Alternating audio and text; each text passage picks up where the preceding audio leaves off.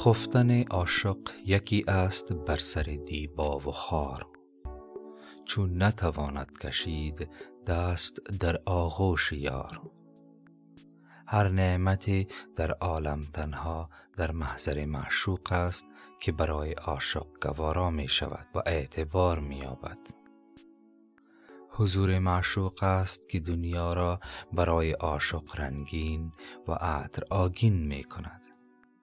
اگر عاشق نتواند در محضر معشوق باشد، هیچ پدیده‌ای در عالم برایش معنا ندارد.